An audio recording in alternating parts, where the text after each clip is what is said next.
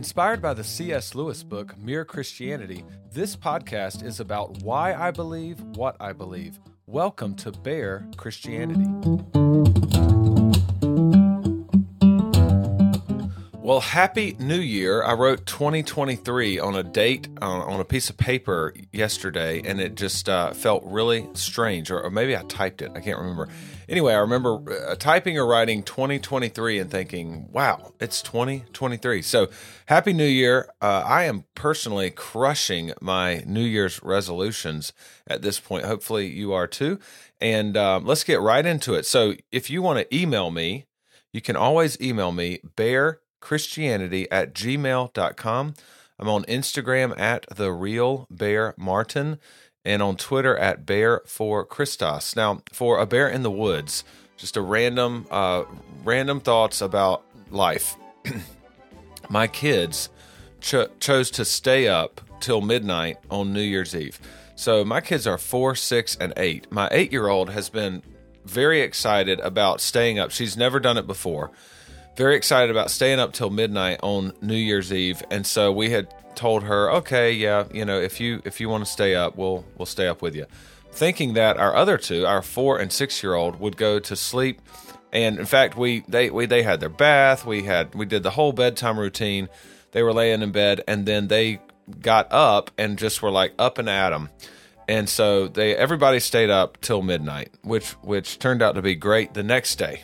But uh, anyway, my kids were so excited about staying up. My wife and I were hoping to be in bed asleep at like 10. I just, I'm not a huge uh, midnight person. Uh, I get up about 4.15, 4.30 every morning. And so the idea of staying up to midnight is just, you know, I could care less. But it was fun seeing my kids and just their excitement of how big of a deal it was to them to be able to stay up till midnight. And then they wanted to watch – the uh, like official New Year's coverage on TV. So we watched a lot of it, not all of it, um, but we watched a lot of it. And the thing that they were fascinated with is what different cities uh, drop. Like New York City has the ball that drops. Raleigh has the acorn. Anytime there was a, you know, there was a cut to another city and they were interviewing someone there, my kids were always asking, "What do they drop there? What you know?" And I was like, "I don't know, I don't know." They asked that question a bunch, but anyway, it was a lot of fun, uh, and uh, it was it was fun that night. It was not fun the next day when uh, their sleep schedule was kind of off, and uh, they were grumpy and falling asleep in the car in the middle of the day. And um, and then you have to get them. You know, you get somewhere you're supposed to go, and everybody's asleep, and you're trying to get them up, and they're all angry uh, so that was that was a lot of fun. Anyway, hope you enjoyed the new year with your family.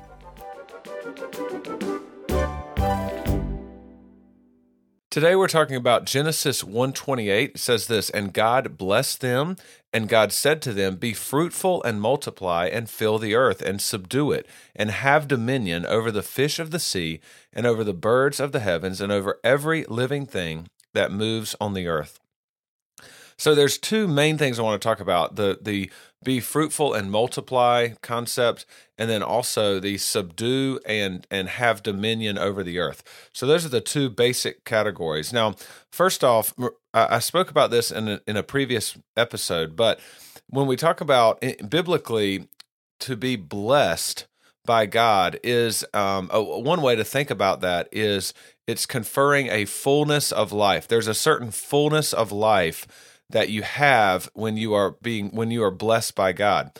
And then when we when we bless God in in worship, we are acknowledging that all blessings come from him and he is the one. It is it is by aligning with him that we have a fullness of life.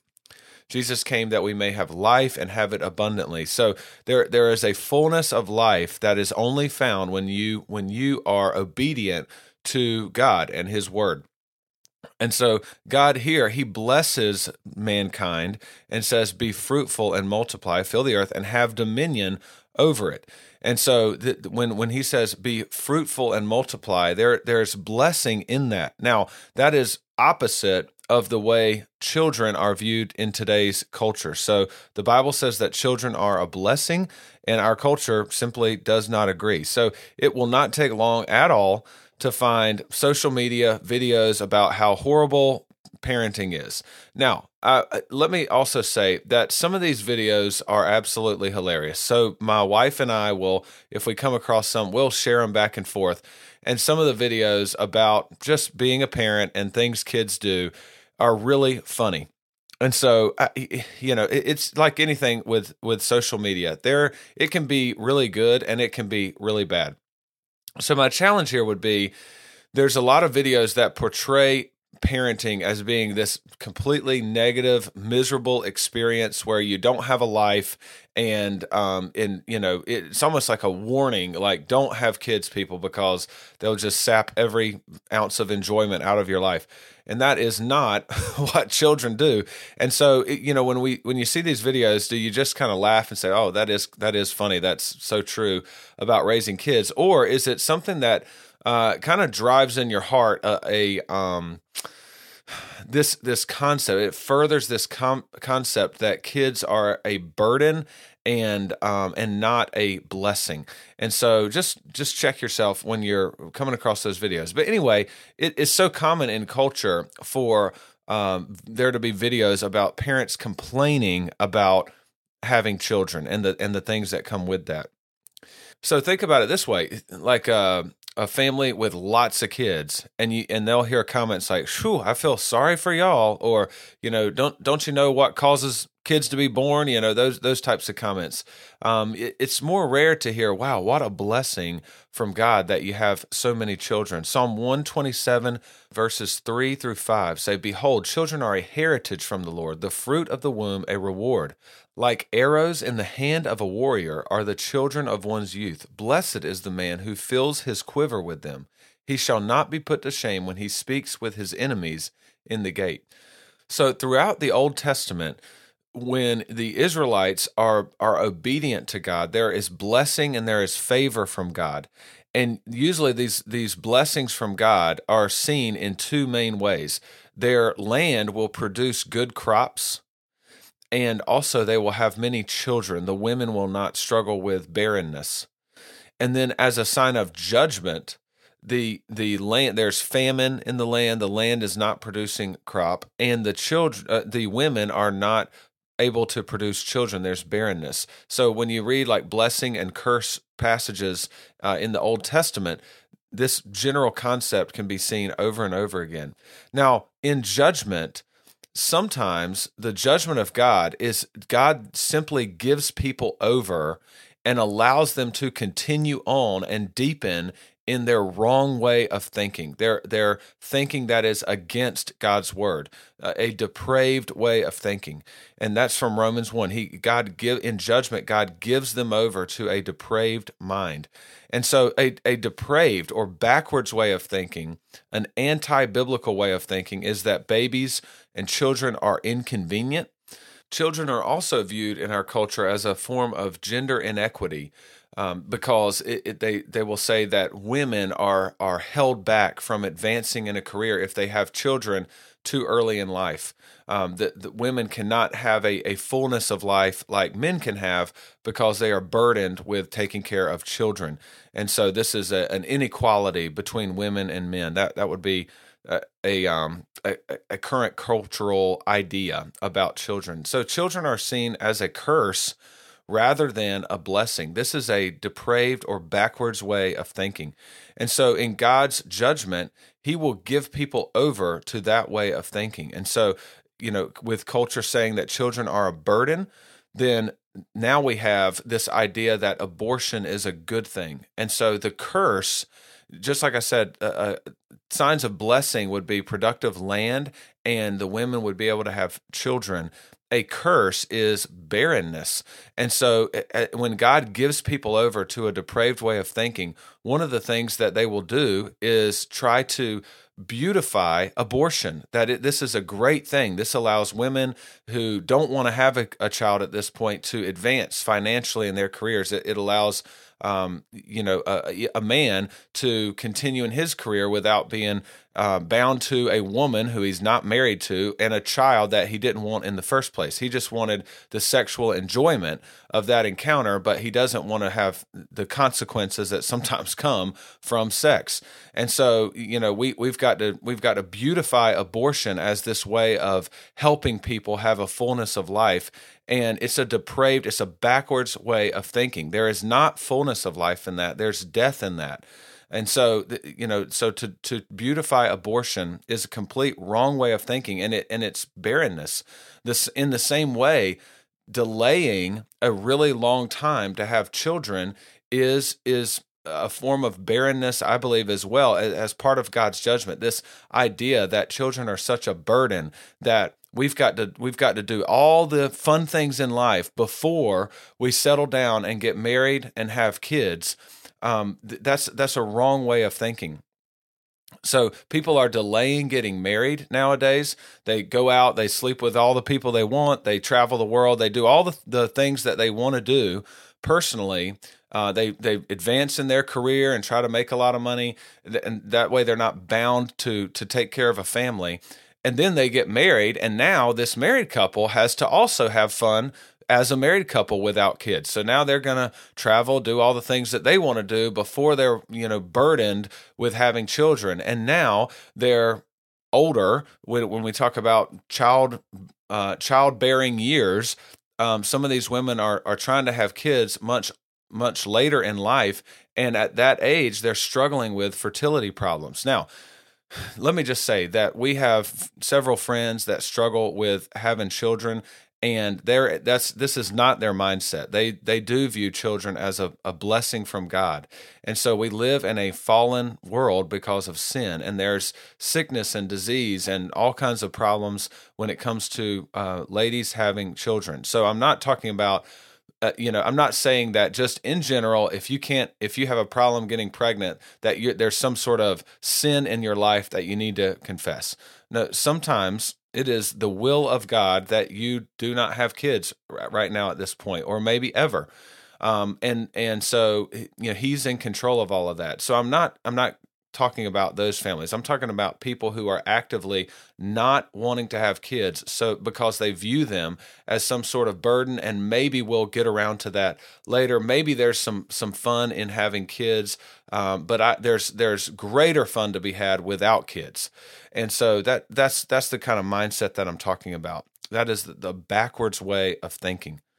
So the Bible says, "Be fruitful and multiply." God, that's that's God's plan for mankind. And so people may push back here and say, "Well, what about a you know a, a teenager who doesn't want to have children right now um, and can't take care of them?" Well, that doesn't mean that we jump to abortion. Uh, there's the the best thing you can do is if if there's been mistakes made in the past, the best thing you can do is start obeying God's word in whatever stage of life you're in. Just start right there. So yeah, there there will be consequences. There there will be consequences from your past, but the best thing you can do is start obeying right there. Don't break another commandment of God to try to get back right. Um, that's not the way to act. So obey, be obedient in whatever stage of life you're in and that child will be a blessing. God god promises that. If you obey god's word then then he can turn all of that into blessing. Now the second category i want to talk about is this idea of subduing and having dominion. Um, so these are similar words and when you look up you know how these words are used in the, the hebrew old testament uh, let's go over subdue first. So subdue um, that's defined as to subjugate uh, even to violate. So many times it is used in the Bible to refer to a rule by force. So it's talked about with slavery in Second Chronicles 28. The kingdom of Israel is divided at this point into two nations. There's there's it, there's what's called Israel, which is like the northern tribes, and Judah, which is the southern tribes. And so Israel invades Judah and is taking some of those people captive and making slaves of them. And the Lord says in Second Chronicles 28:10, he says, "And now you intend to subjugate, that's the word there for the same word as subdue in Genesis 1. And now you intend to subjugate the people of Judah and Jerusalem, male and female as your slaves." Have you not sins of your own against the Lord your God? So it's talked that word is used in the context of slavery. It's also used in the context of like rape and and uh, molestation. So Haman, uh, in in the book of Esther, Haman is the bad guy, and Haman is trying to kill all the Jews. Well, he doesn't know that Esther, the queen, is a Jew. And so uh, when when the queen reveals Haman's plan to the king, the king is angered and he uh, almost like uh, tries to chill, to cool off. So he like steps out of the room for a second. And while he's gone, Haman turns to Esther and is begging Esther for his life at this point. All right. And so Esther 7 8 picks up with this. Haman was falling on the couch where Esther was, and he and he's begging her for mercy. And and then the king walks back in, and the king said, Will he even assault that's the word there, this, the same word as subdue. Um, that's used in Genesis 1. Will he even assault the queen in my presence, in my own house? And so, this idea that that Haman is going to somehow uh, physically abuse Esther is when, as the king walks back in the room and he sees Haman sort of falling on the couch where Esther is, he thinks he's attacking her and uh, and he uses this word. So this word for subdue is also used in the context of slavery and and rape, things like that. Now, have dominion in Genesis 1 can be can can be defined as to rule, um, to tread. So this an example of this would be to tread in the wine press. So to tread down the grapes in the in the wine press, to dominate, um, to manage or govern with considerable or forceful authority. And so kind of the a similar uh, similar idea as subdue. So, some Bible examples of this word. Um, God, when giving the laws to the Israelites after leading them out of Egypt, he does not allow them to make slaves of their own people. So Leviticus 25, 43, you shall not rule over. That's that's the same word there as um, to have dominion in Genesis 1. You shall not rule over him ruthlessly, but you shall fear your God. Isaiah 14, verses 5 and 6 The Lord has broken the staff of the wicked, the scepter of rulers that struck the peoples in wrath with unceasing blows, that ruled, there's the same word there, that ruled the nations in anger with unrelenting persecution. So when you rule with anger and, and unrelenting persecution, that is a harsh ruler that is ruling by force. And so, so it's a similar idea here. Now, Genesis 1 talks about subduing and having dominion. And, and, is this, we see these words used in, in bad context slavery, rape, um, you know, terrible rulers. So, why are these same words used in Genesis 1? Let me read that verse again. Genesis 1:28. And God blessed them and God said to them, "Be fruitful and multiply and fill the earth and subdue it and have dominion over the fish of the sea and over the birds of the heavens and over every living thing that moves on the earth." So, here in this verse, we are to subdue the earth and we are to have dominion over every living creature. Now, in in two contrasting worldviews, let's take a naturalist, atheistic worldview humans have dominion because they are simply the most evolved species in that worldview.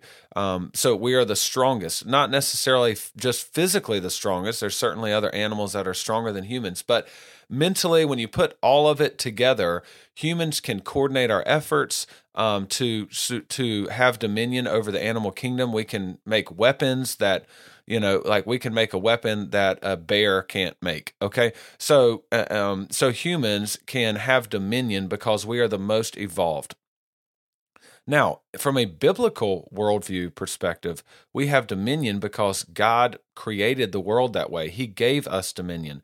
So humans are made in the image of God and are supposed to subdue and rule and have dominion over the earth as a representation of the way that God rules over his creation. So, again, when we are made in the image of God, one of the ways to think about that is we are supposed to represent, we are a representation of God. And so we are supposed to rule the way that God rules. So, subdue, it, you know, it has this idea of a forceful rule. When the Bible says to subdue the earth, think about Adam in the garden. When you are supposed to subdue the earth and, and keep the garden, when when a gardener tills the ground, that is a forceful action against the ground. He, he's cultivating that ground. It's forceful, but it's not abusive. So tilling, uh, pruning the the plants, all of that is is forceful. The plants are not, you know, they don't have a say in it. The gardener simply chooses he's going to cut this branch here and he's going to till the ground in this way. So there's there's a force to this type of uh, subduing, but it's not abusive in the same way, having dominion over every living creature, there there is an authority and a power that mankind has over the animal kingdom, um, and it is there. Sometimes there is force behind that, but it it should not be abusive, and so sin corrupts this the, the way that we rule. We're supposed to image the way god rules. We're supposed to represent that but sin corrupts man in the image of god. It corrupts that image so we often subdue and have dominion in the wrong way because of sin. So deep in the heart of mankind is a desire to rule and, and subdue and have dominion, but we do it wrong. So throughout history, you can see that we, mankind, has tried to subdue and rule, but we've done this through enslavement, uh, rape, molestation. You know, there, there's this, all of this, I, this idea of ruling over other things is part of our being, but because of sin, we do that in the wrong way. Child abuse, that you could boil it down to a father who abuses his wife and children he deep inside that there's a desire to rule over his household but he's completely wrong in the way that he tries to go about that. He's he's not ruling over that house the way that God rules over his creation or the way that that Jesus leads the church. We see this example of a husband is supposed to love his wife as Christ love the church. And so he is he is head over his household, but he's supposed to do that in the way that Jesus Christ did it. And and so in the with the idea of child abuse or spousal abuse, that's completely wrong. Um, it, it's it's wrong because of sin. And also, we abuse nature. We we abuse natural resources, and we abuse the animal kingdom for our own good. You know, you think about cockfights and dogfights and things like that. There's there's an abuse over the animal kingdom in, in the same way. Romans 8 talks about creation longing for this return of a of a rightful ruler, mankind who is who is subduing the earth in the right way and having dominion in the way that God intended. And these are called the sons of God or the children of God. Now, not everybody is a, a son or a, or a child of God. It is only those who are united to God, who are made right with God through faith in Jesus Christ. So there will be a restoration of mankind that is rightly subduing and having dominion over a, a created universe. And so Romans 8, 19 through 23 says this For the creation waits with eager longing for the revealing of the sons of God. For the creation was subjected to futility, not willingly, but because of him who subjected it, in hope that the creation itself will be set free from its bondage to corruption and obtain the freedom of the glory of the children of God. For we know that the whole creation has been groaning together in the pains of childbirth until now and not only the creation, but we ourselves. This is talking about Christians, but we ourselves who have the first fruits of the Spirit groan inwardly as we wait eagerly for adoption as sons, the redemption of our bodies. So eventually there will be a new creation and and Christians in a redeemed restored body we will we will be able to perfectly rule over the earth as God intended. We will represent God perfectly. And creation is longing for this. So because of man's sin all of creation has suffered because of that. But one day that that will be made right. And how is it made right? It is through Jesus Christ. So Jesus in Romans 5 is called the second Adam And Jesus is not born with a sin nature. Jesus is the perfect image, the perfect representation of God. In fact, Jesus is God. So, one of the names for Jesus in the Bible is Emmanuel, which means God with us. Jesus is God in the flesh. John 1:14, the, the, the phrase the word here is talking about Jesus. And the word became flesh and dwelt among us, and we have seen his glory, glory as of the only Son from the Father, full of grace and truth. And then a few verses down, John 1 18, this is kind of a wordy verse, but it says, No one has ever seen God. The only God, this now this is talking about Jesus. No one has ever seen God the Father, but the only God who is at the Father's side, that's Jesus, he has made him known. So Jesus makes known to us God the Father. The only way we can know God the Father is through Jesus Christ. Jesus, by taking on flesh, by becoming a human, um, in a way to think about that is is Jesus is speaking our language about God. Jesus can reveal God to us in a way that we we couldn't know before. And Jesus, again, he perfectly represents God. Hebrews 1 3 says, He, that is Jesus, is the radiance of the glory of God and the exact imprint of his nature. So, God the Father's glory is able to be seen by us because of Jesus. He's the radiance, the, the part of God's glory that we can see. We can see that in Jesus Christ. John 14, 9, Jesus said to his disciples, Whoever has seen me has seen the Father.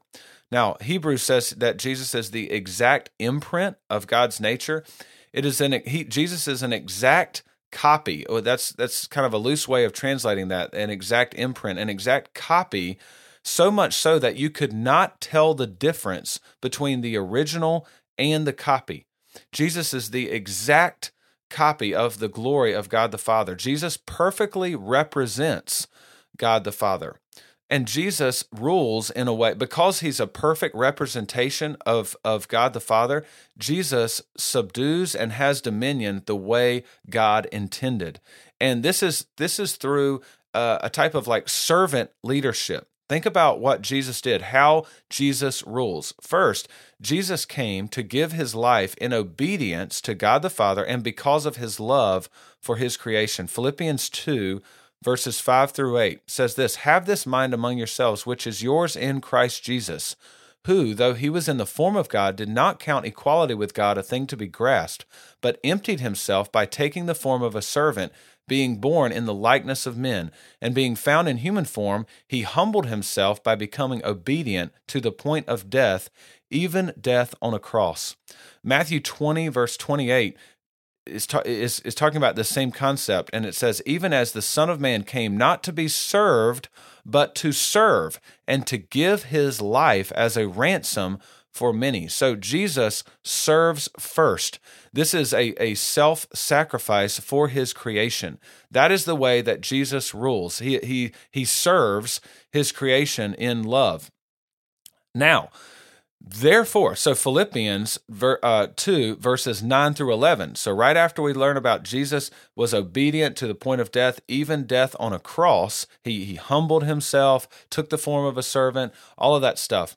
Then verse 9 picks up with, therefore. So, because Jesus did that, therefore, God has highly exalted him and bestowed on him the name that is above every name, so that at the name of Jesus every knee should bow in heaven and on earth and under the earth, and every tongue confess that Jesus Christ is Lord to the glory of God the Father. So, all creation is subject to Jesus Christ because he is their creator and he will and and and he has dominion. He will subdue. So jesus is lord.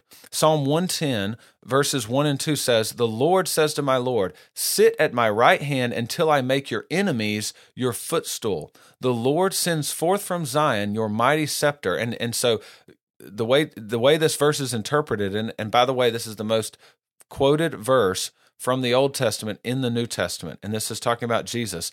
It says to Je- the Lord says to Jesus, God says to Jesus, rule in the midst of your enemies. So Jesus is ruling. And this same word, rule there, is the same word used in Genesis 1 for have dominion.